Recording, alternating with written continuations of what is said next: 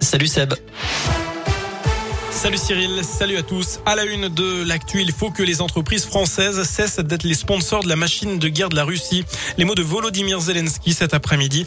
Le président ukrainien s'est exprimé devant le Parlement français tout à l'heure. Selon lui, les attaques contre Mariupol rappellent les ruines de Verdun.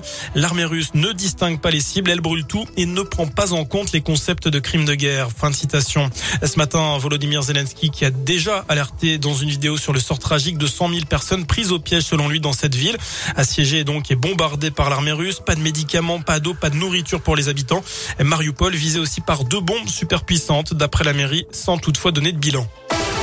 Et dans le reste de l'actu, elle est condamnée pour avoir détourné 400 000 euros. Chez nous, l'ex-comptable de Paro, la société d'eau minérale de Saint-Romain-le-Puy, a écopé hier de trois ans de prison, dont six mois ferme. Cette femme de 55 ans a été jugée pour escroquerie. Elle aurait détourné une centaine de chèques entre 2013 et 2018, selon le progrès, et ce pour les dépenser dans des voitures neuves, des voyages, des croisières. Sauf qu'elle va devoir désormais rembourser 385 000 euros à son ancienne entreprise. Ils se rassembleront de nouveau mardi prochain, les agents de la caisse primaire d'assurance maladie de la Loire en colère face à leurs conditions de travail. Réunis en assemblée générale aujourd'hui, ils ont dénoncé un manque d'effectifs, des contrats courts et des délais de traitement intenables. Quels sont les meilleurs lycées dans la Loire et en Haute-Loire? Les fameux indicateurs de résultats sont publiés aujourd'hui. Ce n'est pas un classement à proprement parler, mais pour les établissements publics. Et si on ne prend en compte que le taux de réussite au bac, eh bien le lycée Carnot à Rouen arrive en tête, côté général et technologique avec 100% de réussite.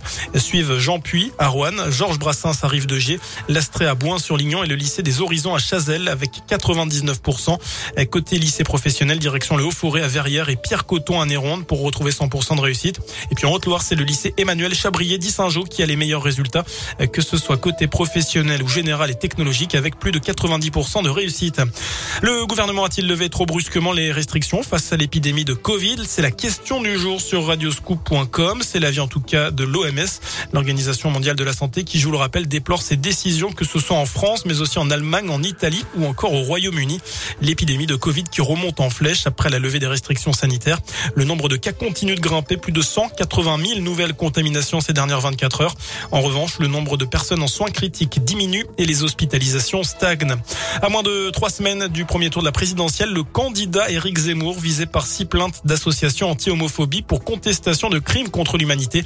Elles accusent le polémiste d'extrême droite d'avoir nié la déportation d'homosexuels pendant la Seconde Guerre mondiale. Enfin, la fin du suspense pour l'euro million, celle où celui qui avait gagné un million d'euros fin janvier dans l'Aude avait 90 jours pour se manifester. La date butoir, c'était hier soir. L'argent va donc tout droit dans les caisses de l'État. Voilà pour l'essentiel de l'actu. Je vous souhaite une excellente fin de journée. Je vous laisse en compagnie de Cyril. Prochain point avec l'info dans une demi-heure. Alors que l'argent